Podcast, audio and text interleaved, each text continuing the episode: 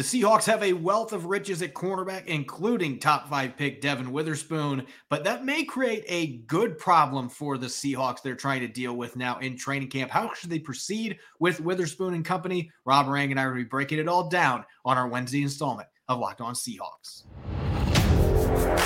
You are Locked On Seahawks, your daily Seattle Seahawks podcast, part of the Locked On Podcast Network. Your team every day.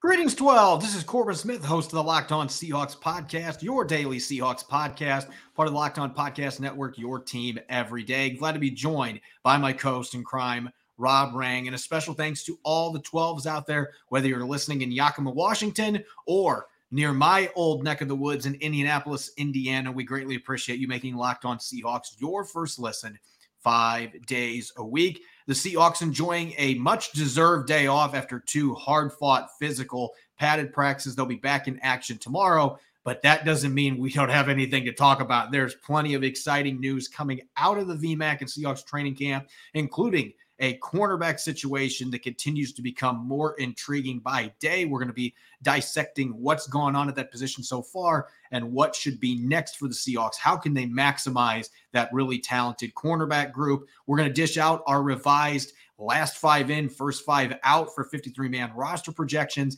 And we're going to catch up with fifth round pick Mike Morris, one of the more entertaining rookies that's joining the Seahawks squad this year for an exclusive interview. This jam packed episode is brought your way by FanDuel Sportsbook, the official sportsbook of the NFL. Make every moment more. Visit fanduel.com slash locked on today to get started. Now, for your lead story here on our Wednesday edition of the Locked On Seahawks podcast. When Seattle made a somewhat surprising selection, at least for some people, a surprising selection, drafting Devon Witherspoon fifth overall, they took what was already a talented young secondary and further bolstered that group. And so far in training camp, that talent and depth has been on display. One of the big storylines for the Seahawks, Tre Brown and Mike Jackson, have been thriving, two of the standouts in training camp at the outside cornerback positions. Witherspoon had his best practice so far on Tuesday. He was smacking people, making some nice plays in coverage as well, starting to play as the Seahawks expect.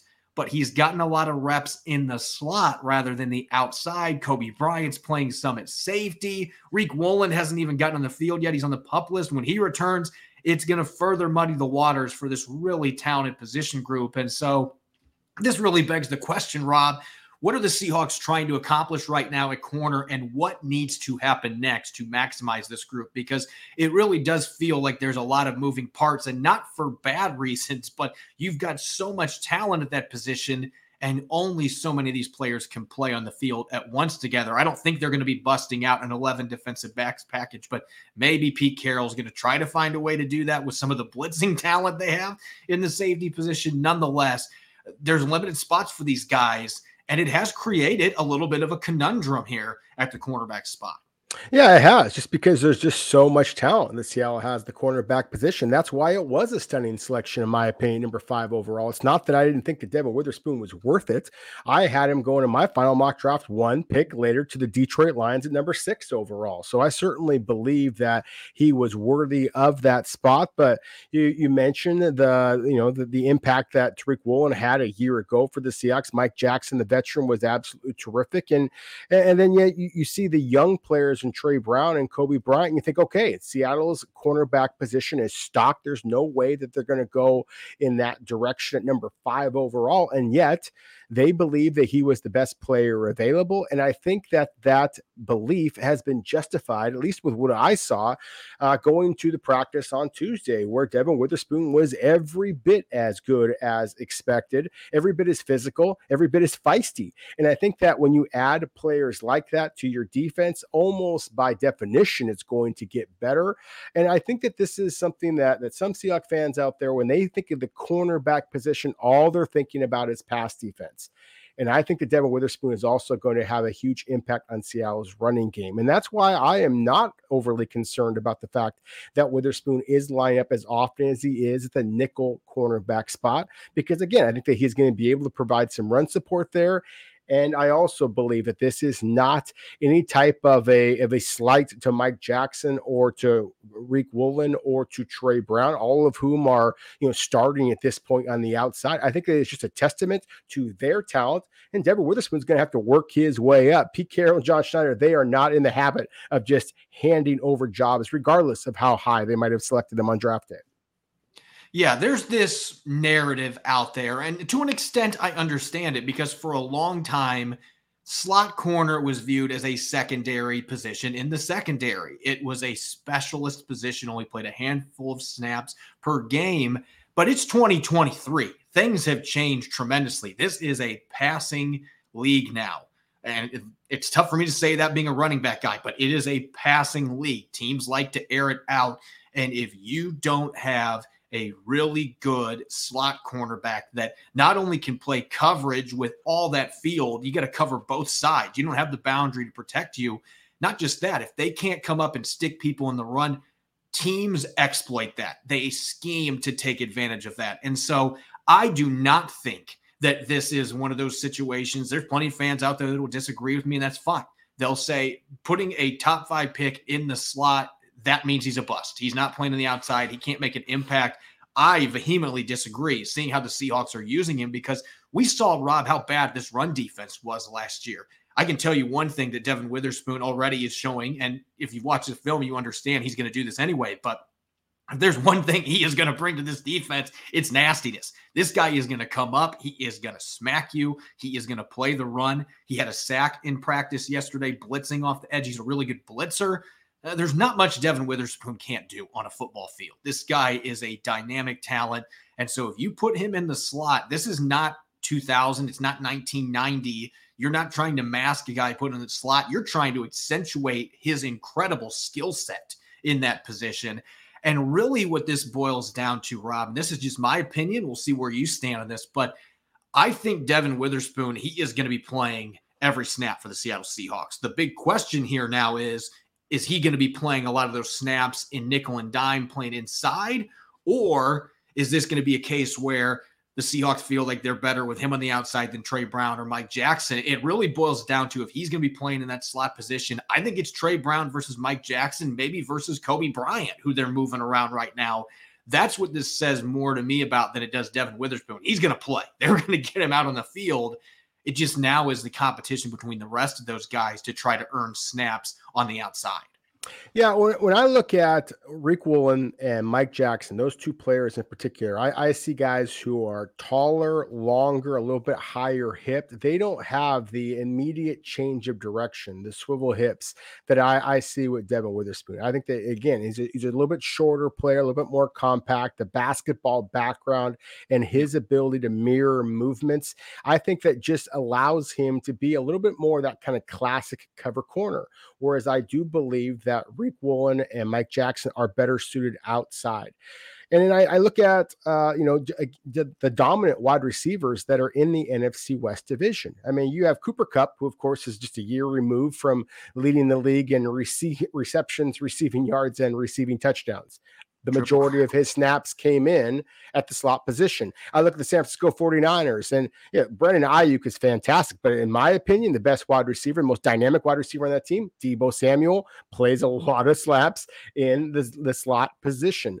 Uh, same thing with the Arizona Cardinals. Again, you got a speedster, Marquise Brown, but for my money, the most dynamic receiver on that team is Rondale Moore, who plays the slot position. So again, I, I think that the Seahawks recognize the dynamic talent that they are going to be facing uh, in their own division. They saw Devon Witherspoon as a guy that has that ability. So fans out there who kind of scoff at the idea that a slot is not a starter, you know, welcome to modern day football. It absolutely yep. is. And, so, again, I mean, whether Devon Witherspoon is starting in the slot or starting on the outside, I 100% agree with you. He is going to be starting, he is going to be playing significant time. And if uh, that the game film that I watched over his career at Illinois and what I saw in person in Seahawk Blue and number 21 uh, is any indication, then Seahawks fans are going to be really, really happy with the selection when it's all said and done.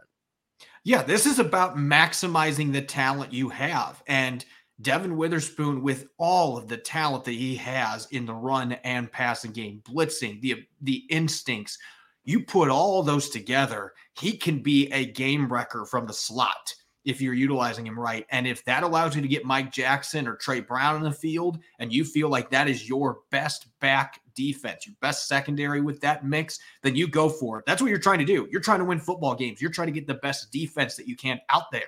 And if Devon Witherspoon playing a lot of snaps inside equates to that, then you do it, especially in today's game with all the slot weapons in this division. As you mentioned, you need a dynamic talent there. So I really like that they're giving him a long look there. And the more you see it on the practice field, it's starting to come together like, oh, I can see why they're doing this.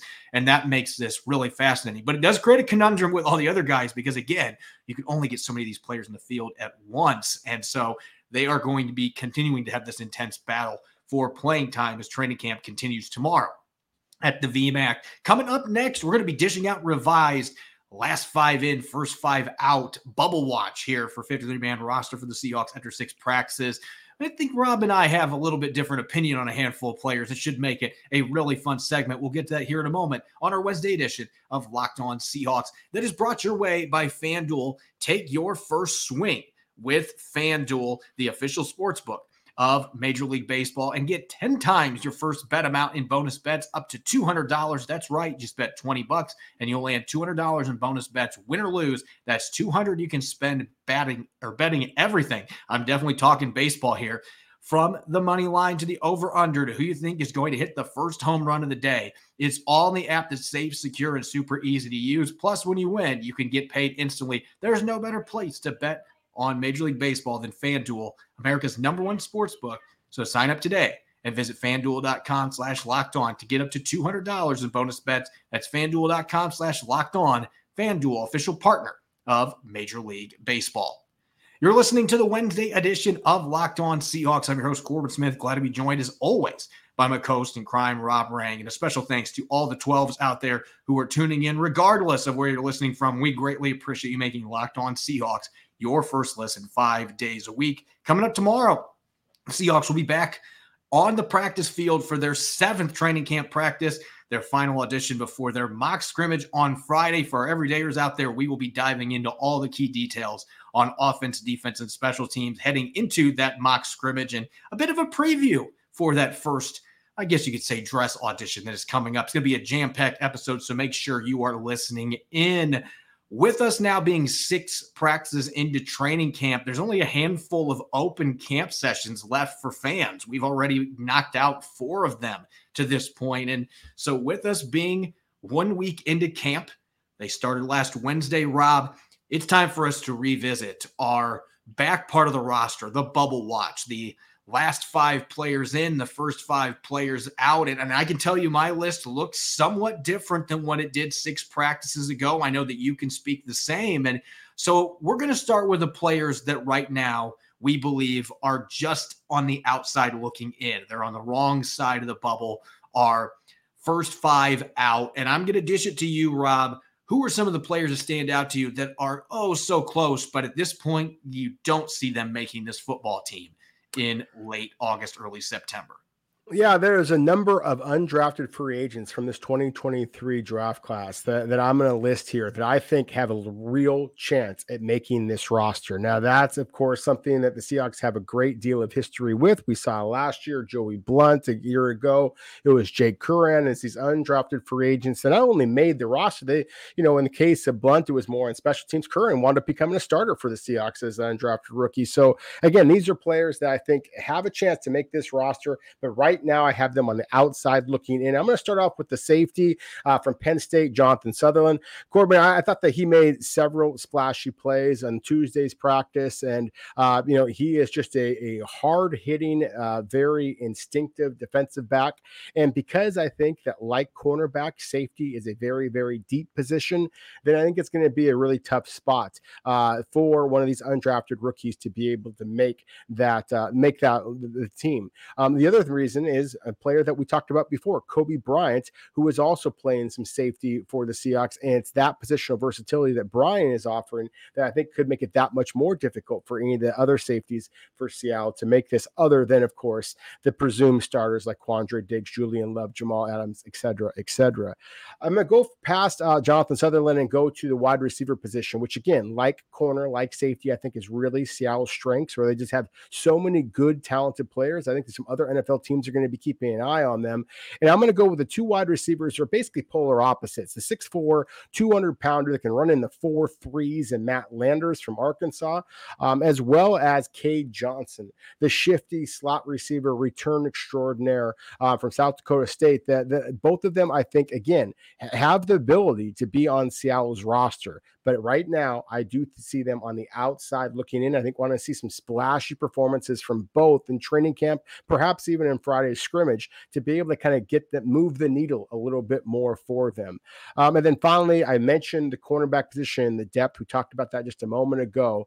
Uh, I really see the two other two players that I think again are legitimate NFL caliber prospects, and that being Lance Boykin, the undrafted free agent out of Coastal Carolina. Just love his length um, in Seattle's system. It, it, hurt me, hurt my soul to, to put him on the outside of this because I really was impressed with what I saw from him on Tuesday. And then Chris Steele from USC, a, a huge five star recruit from Florida originally, came to USC, left as an underclassman. And Corbin, I see an NFL talent in him. Um, and so again, these are five players that I currently have on the outside outside looking in, but it would not be surprised at all in two weeks if anyone or all of these five players wind up really making a push for Seattle's top 53. Yeah, all five of those players, you can make some arguments, at least for them being on the bubble. It's kind of like the NCAA tournament. These are guys that are trying to get on the right side of the bubble. And for me, I've got a few similar players to you on these lists. In this particular one, you and I both agree Matt Landers. Matt Landers is my last one out in that deep, talented receiving corps. He has made a couple really splashy plays here early in training camp, showing off that big playability. He averaged 20 yards per reception last year at Arkansas, almost a thousand receiving yards, too. So he had an impressive season 437 guy at 6'4. But I have him on the outside. I also have John Rhattigan, and this is not one that I was expecting I was going to be listing here, but I'm reading through the tea leaves right now. This team is really excited about Vi Jones. Devin Bush is going to be there. I'm assuming that the reason he missed yesterday, nothing significant. He was still out there carrying his helmet. So I think that it was probably precautionary. Bobby Wagner, they're thinking there's a good chance Jordyn Brooks will be back at some point. I think they are going to go with the athlete here over a guy like John Rhattigan, who had a great final year at Army. He's a good special teams player, but Vi Jones is also a very good special teams player. So I think athleticism and upside are going to be the differences here. Maybe more concern about losing him, not being able to get him on the practice squad because of those athletic traits. So I've got Vi Jones making this team over John Rhattigan. Josh Onujiogu has made some nice pass rushes and one on ones. I just think Tyreke Smith is going to get that spot over him. And so he's one of the ones that's looking from the outside looking in. And as for my other two players that just missed, Tyler Mabry on a lot of teams would make the roster.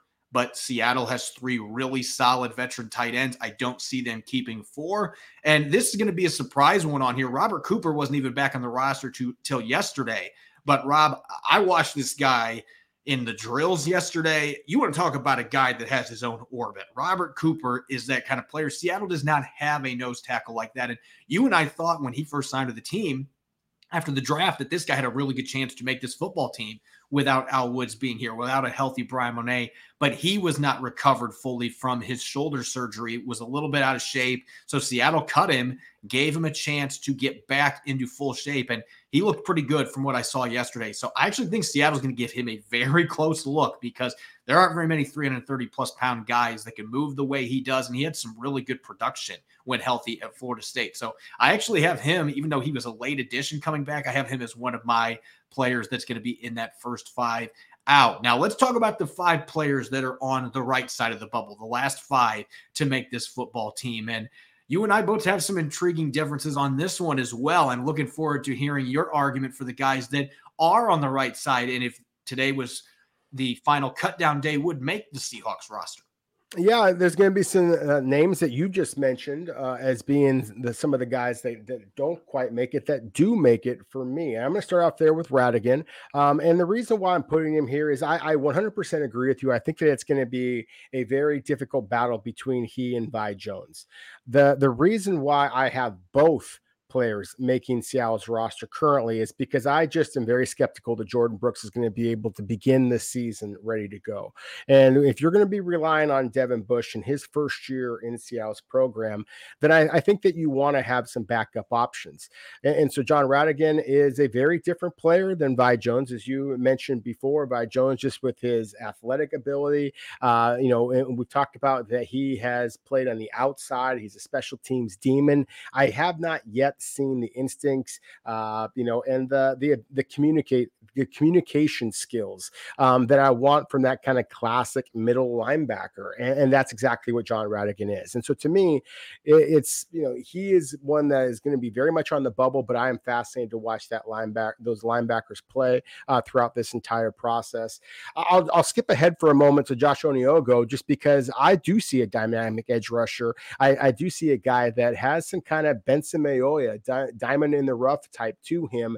And just knowing that the way the pass rushers are so valued in the NFL and, and frankly in every other professional football league, I just have a hard time believing that any pass rusher that has any kind of juice is going to fall off of this roster. Um, I would not be surprised if both he and Tyreke Smith, as you mentioned before, you thought Seattle might uh, prioritize Tyreke Smith over. I again, I think that there's a possibility that both of those players make Seattle's roster, which would make it for a very bloated roster potentially on the defensive side of the ball. In my the 53 that I am currently projecting, I actually have 24 players on offense, 26 players on defense, and that would be a little unique for Seattle. Usually they're a little bit more, uh, you know, even than than having two more players on one side of the ball.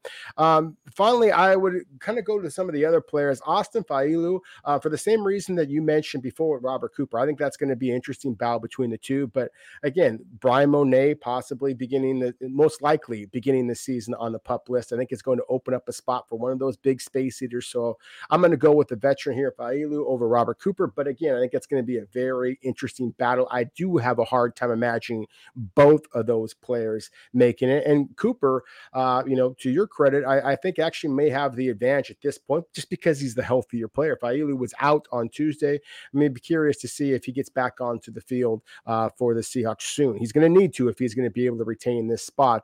Finally, two of my kind of sleepers here. Uh, you know, Jerrick Reed, we've talked about before, obviously, as a draft pick for the Seahawks, and that's, you know, angry little elf, as John Schneider so famously kind of characterized him. I, I, do think that he's got a chance to to make this roster. Um, but as I said before, I really think that safety is a loaded, loaded position. And while I am intrigued by what I've seen from Reed, at the same time, there were some some coverage mistakes, at least in my opinion, from from my perspective in Tuesday's practice that I was a little concerned about. And again, Seattle's depth at safety, I think is going to make that a difficult one. So he, he's somebody I want to watch, but uh, I'm a little nervous, but I don't think that he is the lock uh, to make this roster that I, I, thought that he was kind of portrayed as. And I certainly thought that he might be based on what I saw at the rookie minicamp. Uh, and, and then finally, Jalen McKenzie, of all of the offensive lineman Corbin that I watched, he was the one that kind of surprised me the most. I was impressed by his athletic ability, I was impressed by his positional versatility and his physicality. Seattle's got some big, big offensive linemen out there that don't always play play big. Um, I, I, think I, I, see the guys that have such, size that they're able to kind of wall people off, but not physically impose their will and create movement. I thought McKenzie did a pretty nice job of staying balanced and pass protection, and yet also getting, moving the pot moving the line of scrimmage a little bit. And because of that, he's my my guy right now that I'm kind of calling my shot a little bit in the, in terms of a guy that I think that people may be sleeping on that I do believe is very much on the roster bubble and is getting a lot of attention from Seattle scouts that's really a good segue to my list because I think Jake Curhan is very much on the bubble. And, and I know that he was the guy that ended up playing guard with Phil Haynes when Damien Lewis was sick earlier this week. He can play the tackle spot, both guard spots. So that position versatility is going to help him. At the same time, McKenzie has looked pretty solid. They got a couple other linemen there. I think Greg Eiland has taken a big leap so far this year.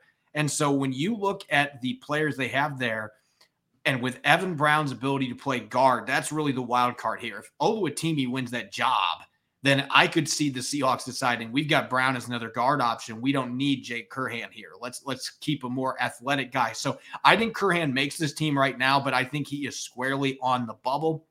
I can say the same for Joey Blount, who's had a really good training camp. It seems like 35 is making plays every day, and yet same reasons that you mentioned with Jerrick Reed the second. It's there's going to be some good safeties that don't make this football team, and I think Jamal Adams is going to be back at some point this month. I'm more confident in him being back than Jordyn Brooks. So with that, that's one safety spot that is taken away with number 33 being back. But I think Joey Blount makes this roster because of his special teams talent, and he's just played too well in training camp not to make this football team. So I actually think there's a good chance he and Jerrick Reed II can both make this team because of their positional versatility. Reed can play slot, both safety positions, a good special teams player as well. And I think they just believe in the upside, even if there have been some assignment mistakes. As far as the other players just making it, I have Vi Jones on here because I still want to see a bit more from him on the field. But the athleticism, the fact that he was the one that got to go in with Bobby Wagner yesterday, that spoke volumes to me. So I think he gets the nod there, but he's going to have to continue showing stuff. He is not a lock at this point to make this team. He's got to keep playing well. And closing out my list, Tyreke Smith and Cade Johnson are the other two that I have making this football team. For the reasons that you mentioned with Johnson not making it, I've seen enough from him with his route running savvy. I've seen him back returning some kicks. That's still the X factor here. But his chemistry that he talked about on our podcast, the interview we had with him last week, the chemistry that he has with Geno Smith from that year that Geno was still the backup to Russell Wilson and Cade Johnson was on the practice squad. They got so many reps together. I feel like that chemistry and what we saw from him late last year those are things that are going to be accounted for when Seattle's trying to figure out who that last receiver is going to be. You want somebody that Geno Smith can count on, that he trusts. Cade Johnson checks off that box and still a very young receiver that was very productive at the college level. And he's at a good camp, has scored three touchdowns in training camp. So I think Cade Johnson's the last one that makes this football team at a very deep receiver position. You're listening to the Wednesday edition of Locked On Seahawks. I'm your host, Corbin Smith. Glad to be joined as always by my co host in crime, Rob Rang. And a special thanks to all the 12s for making Locked On Seahawks your first listen five days a week. For our everydayers, we're going to have some hard hitting analysis coming out of tomorrow's seventh training camp practice and a preview of what to watch in Friday's mock scrimmage at Lumen Field. Going to be a loaded episode. Make sure that you are listening in. Among the many newcomers on Seattle's defensive line, maybe the most intriguing, not just for what he does on the field, but what he does off the field. Mike Morris, the fifth round pick out of Michigan.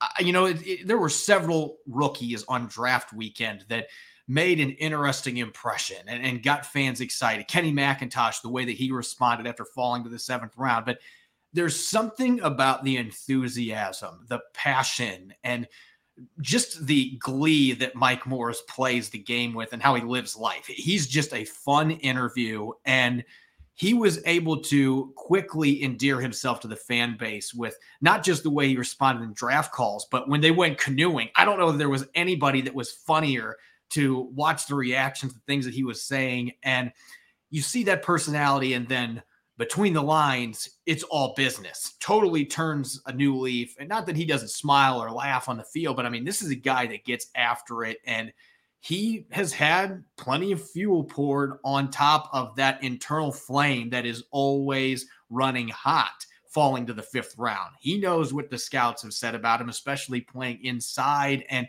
he's looking forward to proving his doubters wrong. So, with that being said, we're excited for the chance to chat with Mike Morris midway through his first training camp about his goals for 2023. A Big Ten rivalry that uh, apparently still has some bitter feelings in the Big Ten and much more. Take a listen. Early impressions, your first training camp here in Seattle, getting to play in front of the 12s, the open mm-hmm. camp practices. How, how's it been for you? Uh, man, it's been nice. It's been nice. It's been very exciting just to have fans there, little kids screaming Morris, Morris. Uh, you know, it's, it's, it's a good experience. I really like it you know, the little kids here, always it's always exciting seeing them on the berm and mm-hmm. getting signed autographs, yeah. all that fun stuff. Pete Carroll shooting off t-shirt cannons, yeah. all kinds of crazy stuff.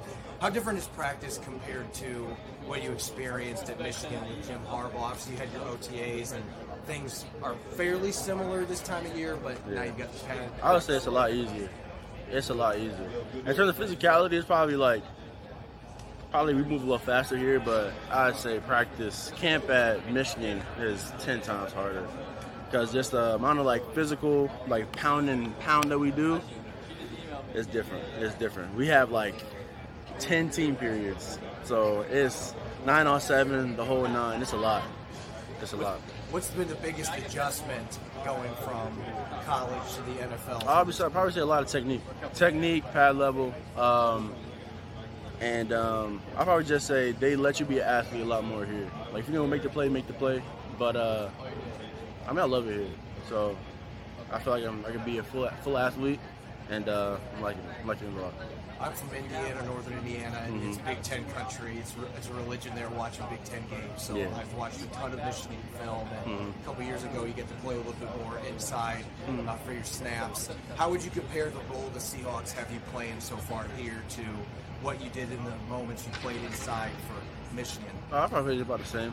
About the same. I probably say I really wasn't in inside on first second down, only in certain packages. But um, I'll talk to Molly today. But yeah, it's, it's it's very very very similar, very very similar. So I have to go back, get my mindset right, and uh, go onto the field and kick some butt. it's all about sub packages. So here you're going to be doing it full time, a little bit of a change up. Mm-hmm. You being six foot six, obviously the simple answer to this is I just got to get low. Yeah. But the leverage battle, what else goes into that in terms of coming out of your stance, the way that you use your hand and stuff? Because that does create a built-in disadvantage unless your technique is right. Yeah, it just it's it's honestly not as hard as you think. If we just with the ball, strike the man in front of you, double teams will get destroyed, blocks will get destroyed. So it's really mostly about getting off the ball and uh, not getting in their chest before they get into yours. If they get into yours, it's uh, it's wrap. So it's mostly about timing more than anything, and that offsets Yes. the fact that Yes. Yeah. That's what I thought. You're close to 300 pounds now. You've, Nah, I'm 300. You're, 300, you're right at 300. So obviously you've had your weight fluctuate a little bit, but Mm-hmm. is this where they want you to be at, or is there a goal maybe down the line, maybe a bit, a little bit bigger than this? I mean, my coach said, Mike, if you get 300, you get 300. If you don't, you don't. Like, I'm not really concerned about it because I feel like one of the big concerns was like, am I gonna get big? Because in the combine, I was like 270, so that was one of the concerns. But I told him I was like, you talk to my nutritionist, you talk to Coach Herb and Abigail back at Michigan, uh, who are in charge of like my weight and me getting stronger and better, eating right. Like they'll tell you like I can gain and lose weight easy, very easily. So I feel like I'm fine. I'm in a good place. You've shared this with us that this is something you've done before and Yeah. fluctuate the weight. But when you're asked to gain that muscle back on, uh, what's the go-to food for you that you enjoy to indulge in to, to get to that point? I mean, you just gotta eat a lot of lot of protein. I was about to say some crazy, but uh, you gotta eat a lot of protein, a lot of protein, a lot of greens, a lot of veggies, uh, carbs. You just gotta just main thing is a lot of protein, a lot of intake. Anything jump out since you've been here? As far I don't know if you've gotten to go out and experience any uh, any of the food here locally in the Pacific Northwest, but is there anything that's jumped out? to you? Uh, no, not really. Like I've been going to local places. Like I've gone to Earl's. I've gone to um, some places in Seattle, but nothing really crazy. Nothing crazy at all. What's it been like getting to learn from Jarran Reed and Dre'Mont Jones, the two most experienced now coming back? Jarran Reed coming back, Dre'Mont Jones his first time here in Seattle. What's that experience been like for you so far? Uh, it's really cool. It's like very helpful, very encouraging, very helpful, very supportive. Making sure that um, like I not only know my assignment, but I'm also coming off the ball because that was something that was really difficult for me because I back at Michigan I was in a four eye, so I was at a balance step, and I'm playing what we call like react attack. So I'm reacting off the tackle. Where here is like I need to get the ball, so we're playing like more kind of like attack react. So that was really difficult for the transition for me. But once I got down to it, it was fun. But yeah, they've been nothing but supportive and like leading us, leading the charge, and I'm very thankful that my rookie year has been spent with them. Myles Adams was telling me about this. You guys, it seems like you are doing more power stepping than mere stepping, so mm-hmm. that matches with what he said. And Yes. You guys also get the benefit of a pass rushing coach. That's Yeah. something the Seahawks have not had Mm-hmm. throughout the Pete Carroll tenure, and then they bring in BT Jordan. What has that experience been like to work with him? Because he has a track record coaching not just mm-hmm. edge guys. He's coached some of the best interior rushers too. What's that experience been? like? I mean, it's cool. He's at Michigan State, so yeah, I, Nah, I like BT. I was gonna ask. I like BT a lot. I like BT a lot. That's my that's big bro. That's big bro. He's definitely been helping me with my pass rush from inside because from the inside standpoint, a lot, everything happens a lot faster, a lot faster.